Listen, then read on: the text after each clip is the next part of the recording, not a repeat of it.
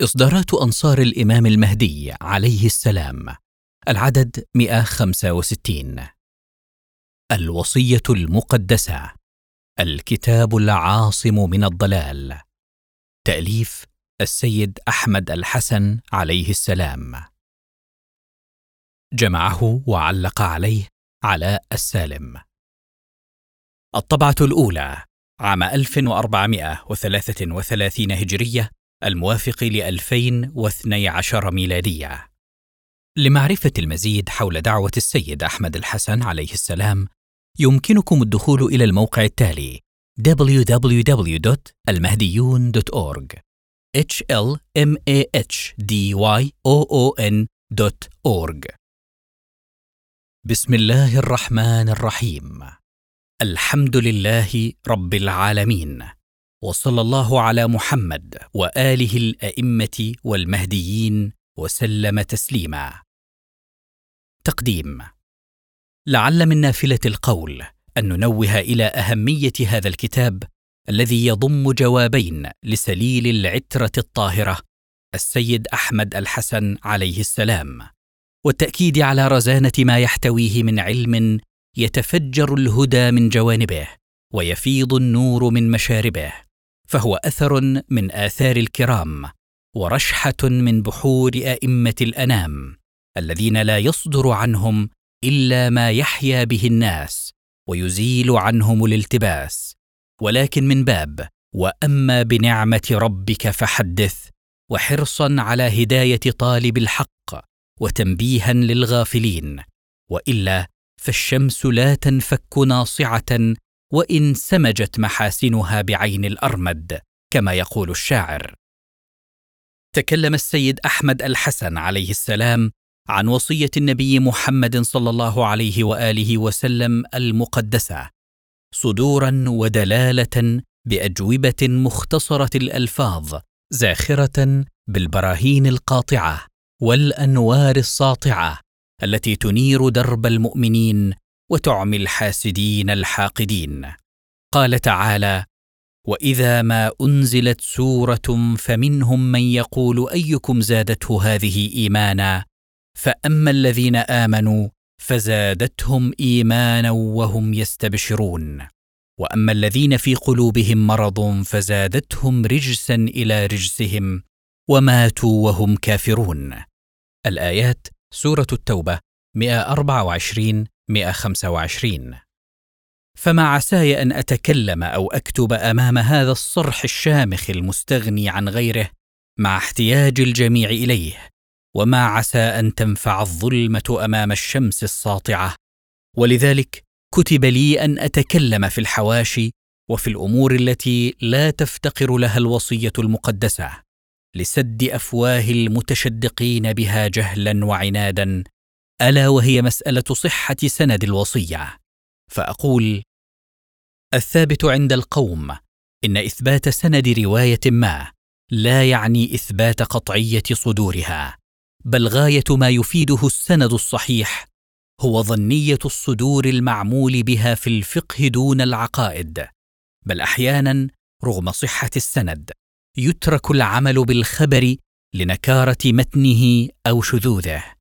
إذن فمسألة صحة السند ليست امرا جوهريا في العقائد لأن العقائد يشترط فيها العلم أي القطع والجزم وهذا لا يحصل من صحة السند كما تقدم بل يحصل القطع والجزم بطريقين رئيسيين هما التواتر وقرائن الصحة والتواتر ينقسم إلى قسمين تواتر لفظي وتواتر معنوي. وكلاهما يفيد القطع والجزم بلفظ الخبر أو معناه. فلو أردنا أن نبحث عن صحة صدور رواية عقائدية ينبغي أن نبحث عن الحجة التي تؤمن لنا الاعتماد عليها والعمل بها في الاعتقاد. أما الطريق الذي لا يفيد سوى الظن صحة السند فلا ريادة له هنا لأنه لا يفي بالغرض بمجرده. اذا الأمر محصور في الطرق التي تفيد الجزم والقطع وهي التواتر وقرائن الصحة. ورواية الوصية موضوعها عقائدي كما لا يخفى وبذلك لا بد أن نسلك الطرق التي تثبت بها العقائد لا الطرق القاصرة عن إثبات ذلك بل اللجوء إلى الطرق القاصرة عن إفادة القطع يعتبر تطويلا بلا طائل ومجانبه للموضوعية العلمية.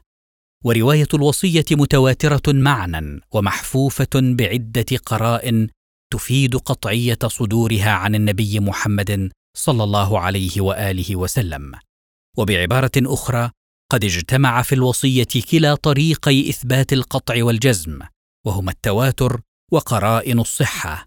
وبذلك فالوصية لا تفتقر إلى صحة السند بل بعد حصول القطع لا ينبغي البحث عن الظن بل البحث عن الظن عندئذ لا يعدو الجهل والتعسف.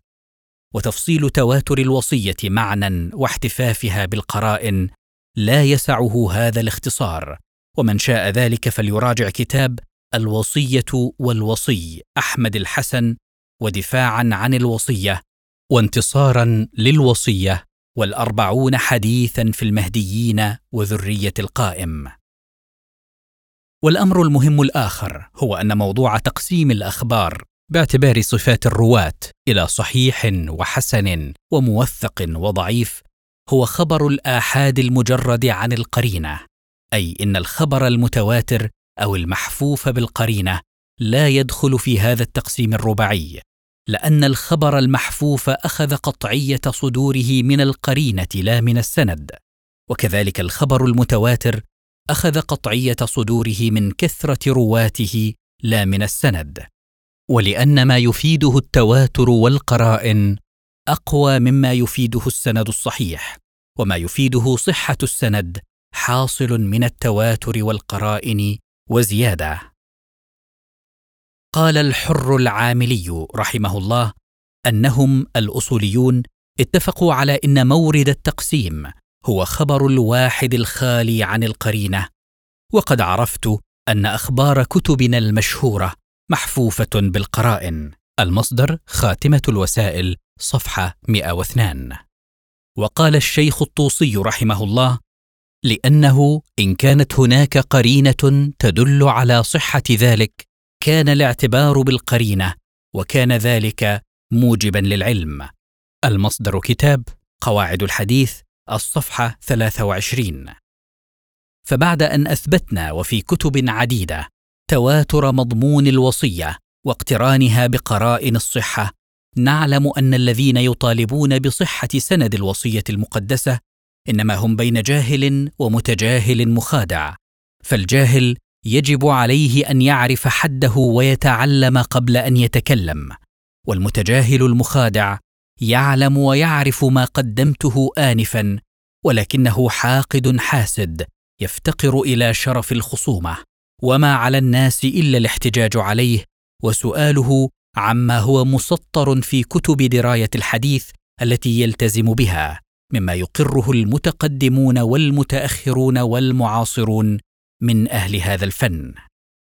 فالخبر ينقسم ابتداء إلى قطعي الصدور وظني الصدور وقطعي الصدور ينقسم إلى الخبر المتواتر والخبر المقرون وكلا القسمين يفيد القطع ولا يحتاج إلى النظر إلى سنده وظني الصدور ينقسم باعتبار أحوال رواته إلى الأقسام الأربعة المتقدم ذكرها فالبحث عن أحوال وصفات رجال السند يكون في الخبر الظني الصدور لا في الخبر القطعي الصدور كما هو مقرر في علم الدراية. ثم إن محاكمة سنة النبي صلى الله عليه وآله وسلم وأهل بيته عليهم السلام بميزان معين لا بد أن يكون هذا الميزان نابعا من صاحب الشرع نفسه لا من الأهواء والآراء المتناقضة والمتعارضة والتي كثر الخطأ والوهم فيها بصورة منفرة.